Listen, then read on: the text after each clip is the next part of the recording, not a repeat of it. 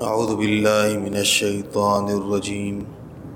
بسم الله الرحمن الرحيم. فأما الذين كفروا فأعذبهم عذابا شديدا في الدنيا والآخرة. وما لهم من ناصرين.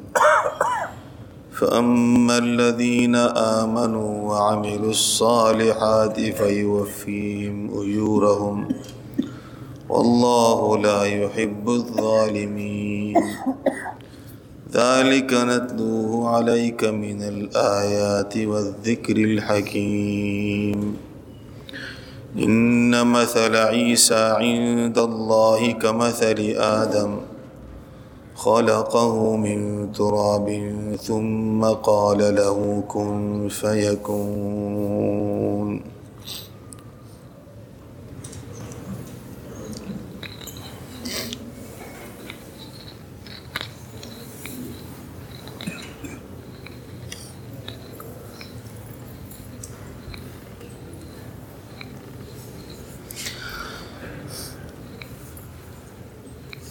گزشتہ آیات میں اللہ رب العزت نے یہ بیان فرمایا کہ اللہ تعالیٰ نے عیسیٰ علیہ السلام سے کہا، جب عیسیٰ علیہ السلام کو یہ خدشہ ہوا کہ یہود ان کی جان کے پیچھے پڑ گئے ہیں اور فتنے اور سازشیں کر رہے ہیں اور قتل تک کے منصوبے بنا رہے ہیں، اللہ نے فرمایا کہ میں آپ کو اٹھا لوں گا۔ اور یہ جو آپ کو بے عزت کرنے کے چکر میں ہے، تو ہم اللہ تعالیٰ فرماتے ہیں کہ آپ کو عزت کی بلندیوں تک پہنچا دیں گے۔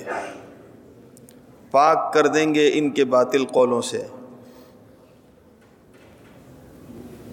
اور آپ کی اتباع کرنے والے، آپ سے محبت کرنے والے، یہ ہمیشہ آپ سے دشمنی کرنے والوں پر غالب رہیں گے۔ قیامت تک۔ اور پھر اس کے بعد جب میرے پاس آؤ گے تو پھر میں ادھر پھر صحیح انصاف کروں گا۔ وہ انصاف کیا ہوگا؟ آج کی آیت میں اللہ فرماتے فعم الدین کفرو سو جو لوگ کافر ہوئے فو عذب ہم عذاب شدید فت دنیا ولاخر ان کو عذاب کروں گا، سخت عذاب۔ جیسے دنیا میں سخت عذاب کیا، ایسا ہی آخرت میں بھی سخت عذاب کروں گا۔ اور ان کا کوئی مددگار نہیں ہوگا۔ کوئی یار و مددگار ان کا نہیں ہوگا۔ وہ ام الدین آمن اور جو لوگ ایمان لائے وہ عامر الصالحات، نیک عمل کیے فیو فیم اجور تو ان کو پورا دوں گا ان کا حق۔ واللہ لا يحب الظالمین اللہ خوش نہیں آتے، اللہ کو اچھے نہیں لگتے بے انصاف لوگ۔ جب اللہ کو نا انصاف لوگ اچھے نہیں لگتے تو خود اللہ بھی نا انصافی نہیں کرتے۔ اس لیے جنہوں نے کفر کیا ہے اور توبہ طائب نہیں ہوئے۔ اور جنہوں نے یہ کہا کہ عیسیٰ خدا کا بیٹا ہے اور یہ کہا کہ عیسیٰ کو سولی لگ گئی ہے اور یہ کہا کہ عیسیٰ تو ہمارے گناہوں کے پاداش میں عیسیٰ نے قربانی دی ہے، بیٹے نے باپ کے لیے قربانی دی ہے۔ ایک بیٹے نے اپنے باپ کے چرنوں میں اپنی جانوں کو قربان کیا ہے ہمارے گناہوں کی وجہ سے۔ یہ کوئی عقیدہ ہے؟ یہ کوئی عقیدہ ہے کہ جرم یہ کرے اور سزا اس کو ملے۔ جرم ہم نے کیا ہے، سزا خدا نے اپنے بیٹے کو دی ہے۔ یہ کون سا عقیدہ ہے؟ یہ کہاں کا انصاف ہے؟ یہ کہاں کی عقل مندی ہے؟ دنیا کے اندر وہ کون سا جیل ہے؟ وہ کون سا ملک ہے جہاں ایسا قانون چلتا ہو کہ جرم یہ کرے اور سزا اس کو ملے؟ عیسائی کہتے ہیں کہ ہماری جرموں کی سزا میں اللہ کے بیٹے عیسیٰ نے قربانی دے دی۔ بدبختوں، تمہارے جرم میں اللہ کو کیا ضرورت ہے اپنا بیٹا قربان کرنے کی؟ قربانی تم دو گے، تمہارے بچے دیں گے کہ اللہ کا بچہ دے گا۔ اول تو عقیدہ اتنا خراب کہ کہتے تھے اللہ کا بیٹا ہے۔ پھر اوپر سے مزید جہالت یہ کہ اللہ کا بیٹا قربان ہو گیا، سولی پہ چڑھ گیا۔ کیوں؟ کیونکہ جی اس کو سولی پہ چڑھنا تھا۔ کیوں چڑھنا تھا؟ ظاہر ہے ہمارے گناہوں کو پاک کرنے کے لیے اللہ کو ایک خون کی ضرورت تھی۔ اللہ اتنا مجبور تھا کہ اللہ کو تمہارے خون پاک کرنے کے لیے اپنے بیٹے کی جان لینی پڑی۔ اللہ ویسے بھی معاف کر سکتا تھا۔ اللہ تو ویسے بھی معاف کر سکتا تھا۔ اور یہ کون سا انصاف ہے؟ یہ کہاں کا انصاف ہے؟ کہ جرم ہم کریں اور اس کی پاداش میں دوسرا بکرا بنے۔ اور وہ دوسرا بھی کوئی اور نہیں، خود خدا اپنے بیٹے کو بکرا بنائے۔ اللہ فرماتے ہیں، یہ سب ظالم ہے۔ ان کا عقیدہ بھی نا انصافی پہ مبنی ہے۔ اور ان کے یہ خیالات بھی سارے باطل ہیں۔ سارے باطل عقیدے ہیں۔ آج بھی اگر کسی عیسائی سے اگر آپ پوچھیں کہ بھائی، آپ کے ملک میں اگر ایک شخص سگنل توڑ دے اور آپ پولیس والے کے پاس جا کر کہیں کہ بھائی، اس کا جرمانہ مجھ پہ لگا دو، لگتا ہے امریکہ میں یہ جرمانہ۔ یا اس کو چھوڑ کر مجھے جیل میں ڈال دو۔ سوال ہی نہیں پیدا ہوتا۔ سوال ہی نہیں پیدا ہوتا۔ اسی کو جیل میں جانا ہوگا، اسی کو پے کرنا ہوگا، اسی کے نام پہ پرچی کٹے گی، اسی کا لائسنس پکڑا جائے گا، اور اگر ڈیپورٹ کرنا ہوگا اسی کو ڈیپورٹ کریں گے۔ آپ پہنچ گئے کہ جی یہ میں اس سے بڑی محبت کرتا ہوں، آپ اس کو چھوڑ دیجیے، میرا لائسنس رکھ لیجیے، مجھے ڈیپورٹ کر دیجیے، اور میرے اوپر سٹیمپ لگا دیجیے۔ دنیا جہاں کا زور لگا دے، وہ اسی کو نکالیں گے جس نے جرم کیا۔ سبحان اللہ، تمہیں تمہارا خدا اپنے سے بھی گیا گزرا لگتا ہے۔ تمہیں تمہارا اللہ، تمہارا رب اپنے، رب کے لیے تمہارے عقیدے یہ ہو گئے، تمہارے اپنے ملک کے اندر، یہاں تک کہ اگر ان کا پرنس بھی اگر جرم کرے، پرنس، اور اس کی جگہ پر کوئی ایک عام آدمی کھڑا ہو کر کہے کہ قانونی طور پر مجھے اس کی جگہ سے باہر کر دیا جائے اور اس کو آزاد کر دیا جائے، تو قانونی طور پہ ایسا نہیں ہو سکتا۔ سوال ہی نہیں پیدا ہوتا۔ بادشاہ کے بچے نے اگر جرم کیا ہے، تو جرم اور کٹہرے میں وہی کھڑا ہوگا۔ اس کی جگہ پر ایک عام آدمی اگر آ جائے اور کہے کہ اس پرنس کو معاف کر دو اور مجھے اس کی جگہ سزا دے دو، امریکہ کا کوئی جیل ایسا کرنے نہیں دے گا۔ اور ان کی کامیابی کا راز بھی یہی ہے۔ تو پھر خدا کے لیے تمہارے قانون اتنے ڈھیلے کیسے ہو گئے؟ کہ جرم تم عیسائیوں نے کیا اور تم نے جو ہے وہ خدا کے بیٹے کے ساتھ ناحق کیا۔ اور پھر سولی پر بھی خدا کا بیٹا ہی چڑھا، سولی پر تمہیں چڑھنا تھا۔ آج اگر ان سے پوچھو ان کے عقیدے کے بارے میں، تو آئیں بائیں شائیں کر کے نکل جاتے ہیں۔ کہتے نہیں، یہ بات کی کتابوں میں لکھا ہے، پہلے کتابوں میں ایسا نہیں ہے، یہ ہے، وہ ہے۔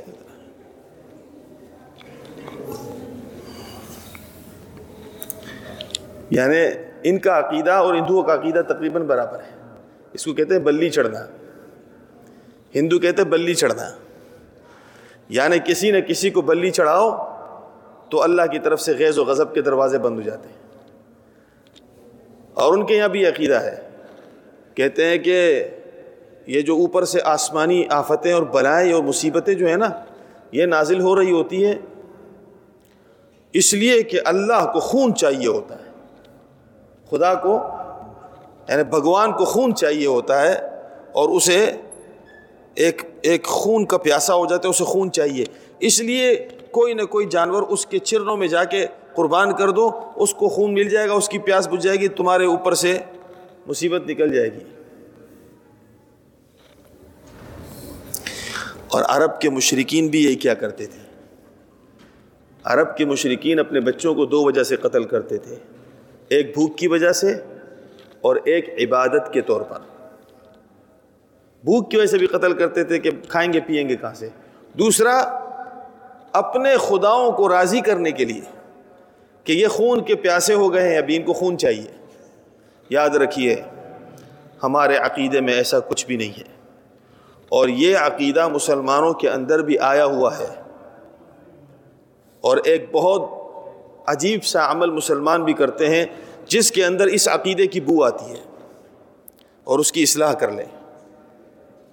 عمارت کی تعمیر ہوتی ہے تو پلروں کے اندر جا کر خون کا بکرے کا خون پلروں میں جا کے لگاتے ہیں۔ یہ مرض ہے ہمارے یہاں۔ جب کسی عمارت کی تعمیر کرتی ہے، کرتے ہیں تو کہتے ہیں صدقہ کریں گے بکرا حلال کریں گے اور اس کا خون اس عمارت کے پلروں میں ڈالیں گے۔ یہ بالکل ناجائز ہے، حرام ہے۔ اس کے پیچھے نظریہ کیا ہے؟ نظریہ اس کے پیچھے یہ ہے کہ اگر اس گھر کے اوپر کوئی آفت اور مصیبت آ رہی ہوگی تو یہ خون اس کا بدلہ بن جائے گا۔ یہ تو وہی عقیدہ ہے جو ان کا تھا۔ یاد رکھیے، بکرے کے جانور کے گلے سے جو خون نکلتا ہے، وہ ناپاک اور نجس خون ہے۔ حرام خون ہے، گندا خون ہے۔ اللہ کو اس خون کی ضرورت نہیں ہے۔ وہ تو ناپاک خون ہے، گندا خون ہے۔ وہ کسی کی کیا آپ کی جان کی بلی نکالے گا؟ وہ تو خود گندا ہے، اس کو گٹر میں پھینکنے کا ہے۔ کپڑے پہ لگ جائے، کپڑا دھونا پڑے گا۔ وہی جو گلے سے خون نکلا ہے، تیزی سے دار سے جو نکلتا ہے۔ وہ اگر کپڑے پہ پڑ جائے، اس کپڑے پہ نماز نہیں ہوتی ہے۔ حرام خون ہے وہ۔ اس لیے یہ بہت غلط عقیدہ ہے۔ ہاں آپ کو قربانی کرنی ہے آپ کو آپ کو جانور ذبح کرنا ہے، کر لیں۔ وہ اللہ کے نام پہ کر لیں اور اس کا جو گوشت ہے وہ غریبوں میں بانٹ دیں یاد رکھیے، میری ایک بات یاد رکھیے۔ قربانی کا جو جانور ہے وہ اسحیہ ہے۔ اس پر تو آپ جب چھری پھیرتے ہیں نا تو یہ چھری پھیرنا بھی ثواب ہے۔ یہ بات میں بتا رہا ہوں، یہ فرق ہے تھوڑا سا، اس کو نوٹ کر لیں۔ قربانی کے جانور میں اور عام جو جانور آپ قربان کرتے ہیں، زمین آسمان کا فرق ہے۔ قربانی کے جانور میں صرف چھری پھیرنا عبادت ہے۔ جس وقت آپ چھری پھیرتے ہیں، اس کو ذبح کرتے ہیں، اس کا خون نکلتا ہے، خون کا قطرہ زمین پہ پڑنے سے پہلے اللہ آپ کی مغفرت کر دیتا ہے۔ ٹھیک ہے؟ اس لیے کہ وہ قربانی کرنا عبادت ہے۔ اس کے علاوہ جتنے جانور آپ قربان کرتے ہیں، وہ قربانی نہیں ہے۔ وہ قربانی نہیں ہے۔ یہاں تک کہ صدقے کا بکرا بھی جب آپ ذبح کرتا ہے، وہ قربانی نہیں ہے۔ وہ اضحیہ نہیں ہے۔ وہ ذبیحہ ہے، ذبح کیا ہے۔ اس کا ثواب اس وقت آپ کو ملے گا جب اس کا گوشت کوئی فقیر کھائے گا۔ یہ فرق آپ سمجھ گئے؟ یعنی عام جانوروں کو جب آپ ذبح کرتے ہیں، جنوری، فروری، مارچ، اپریل میں، تو ذبح کرتے وقت ثواب نہیں ملتا۔ یہ قصائی لاکھوں قربانیاں کرتے کرتے ہیں۔ یہ زبیحہ ہے، اس کا ثواب نہیں ہے۔ یہ گوشت ہے، آپ اپنے گوشت تیار کر رہے ہیں۔ اس کا جب گوشت کسی فقیر کو جاتا ہے، وہ ثواب ملتا ہے۔ بس اس میں ثواب کی ایک ہی چیز ہے۔ اس میں ثواب کی ایک ہی چیز ہے کہ اس کا یہ گوشت کوئی فقیر کھا لے۔ باقی قربانی کا جو جانور ہے، اس میں آپ کو چھری پھیرنے کا بھی ثواب ملتا ہے اور گوشت کھلانے کا بھی ثواب ملتا ہے۔ اس میں چھری پھیرنا بھی ثواب کا کام ہے۔ تو اس لیے یہ جو خون وون ہے نا، یہ اپنے عقائد میں سے نکال دیجیے۔ یہ ہمارے عقیدوں میں سے نہیں ہے۔ جی خون پلر کے اندر ڈال رہے ہیں۔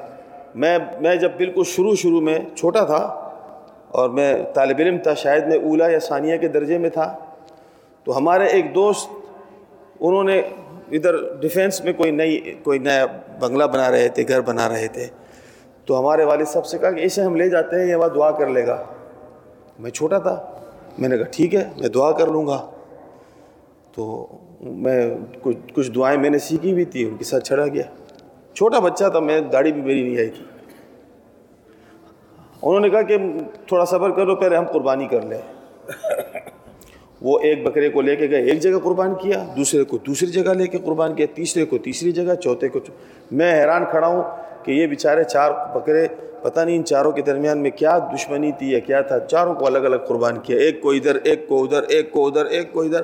اچھا قربان کرنے کے بعد پھر سب کو اکٹھا بھی کر دیا۔ چوکی دار سے کہا آپ سب کو جمع کر لو۔ مجھے اس وقت سمجھ میں نہیں آئی بات۔ کبھی ظاہر ہے، میں تو ابھی طالب علم علم میں نے شروع بھی نہیں کیا تھا۔ خیر، میں نے تو دعا کر دی، لیکن بہت عرصے کے بعد پھر مجھے کسی نے بتایا کہ مولوی صاحب، یہ تو یہ عمل ہے۔ یہ پلروں پہ قرب، پلروں کے اندر خون ڈال رہے تھے۔ اور پھر اس کے بعد کئی بار ایسا ہوا۔ میں کسی جگہ گیا ہوں اور وہاں جا کے وہاں لوگوں نے عمل کیا، میں ان کو روکا ہے۔ یہ غلط بات ہے۔ وہ بھی ایسے ہی کرتے تھے۔ خون بیت اللہ کی دیواروں پر بھی چھڑکا دیتے تھے۔ بتوں کے پیروں پہ بھی چھڑکا دیتے اللہ نے فرمایا لئی انال اللہ لحومها ولا دما اللہ کے پاس نہ اس کا گوشت جاتا ہے، نہ اللہ کے پاس اس کا خون جاتا ہے۔ اس لیے یہ خون والا تصور اپنے دماغ سے نکال لیجیے۔ صدقہ کریں، خیرات کریں، اچھی بات ہے۔ تو ان کا یہ عقیدہ تھا کہ ہمارے سروں پر اب جتنی مصیبتیں آ رہی تھی اس کے لیے ہم نے عیسیٰ علیہ السلام کو اللہ نے بلی چڑھا دی۔ تو اللہ تعالیٰ فرماتے ہیں، جن کا یہ عقیدہ ہے، وہ سخت ظالم ہے اور اللہ کو ظالم لوگ پسند نہیں ہے اس لیے جو بد عقیدہ لوگ ہیں، وہ سب سے بڑے ظالم ہے اس لیے جب بھی کوئی کام کریں، جس کا، جس میں دینی پہلو ہو، تو پہلے پوچھ لیا کریں۔ جی ہماری نانی اماں یوں کرتی تھی۔ بھائی، داد، دین تمہاری نانی اماں کا نہیں ہے۔ دین محمد رسول اللہ کا ہے۔ ہماری نانی اماں یوں کیا کرتی تھی اور ہمارے دادا ابا یوں کیا کرتے تھے اور ہمارے تو خاندان میں پہلے سے یہ رسم چلی آ رہی ہے۔ خدا کے بندے، خاندان میں اگر پہلے سے خدا کا غضب چلا آ رہا ہے تو اللہ کرے کہ آپ وہ خوش نصیب آدمی ہو اس خدا کے غضب کو بند کریں اور اچھی سنت جاری کریں۔ اللہ مجھے آپ کو، ہم سب کو عمل کی توفیق نصیب فرمائے۔ اللہ رب العزت ہمیں ہر قسم کے آفات سے، مصیبتوں سے اللہ ہماری حفاظت فرمائے۔ صحیح عقیدے پر اللہ ہمیں زندگی نصیب فرمائے۔ صحیح اعمال کے ساتھ اللہ تعالیٰ ہمیں زندگی نصیب فرمائے۔ صلی اللہ تعالیٰ رحمت